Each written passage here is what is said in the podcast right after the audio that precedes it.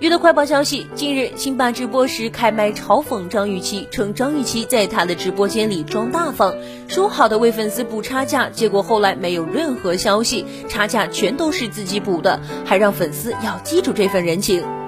记者了解到，事情的起因是前段时间张雨绮现身辛巴直播间带货，张雨绮确实为辛巴的直播间带去了很大的流量，但后来没想到的是，两个人卖到某品牌的手机时，因为价格出现了分歧。当时张雨绮被直播间的气氛感染，整个人都非常激动。一向豪爽的她直接表示，原价四二九九的手机全都降价到三八九九卖，差价自己来补。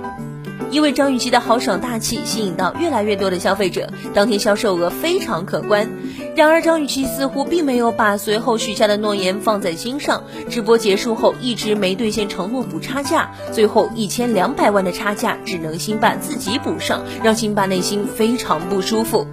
事情曝光之后，不少网友为张雨绮说话，认为张雨绮并不是装大方的人。毕竟前段时间她在《乘风破浪的姐姐》中先后多次送礼，礼物的总价值甚至高达百万。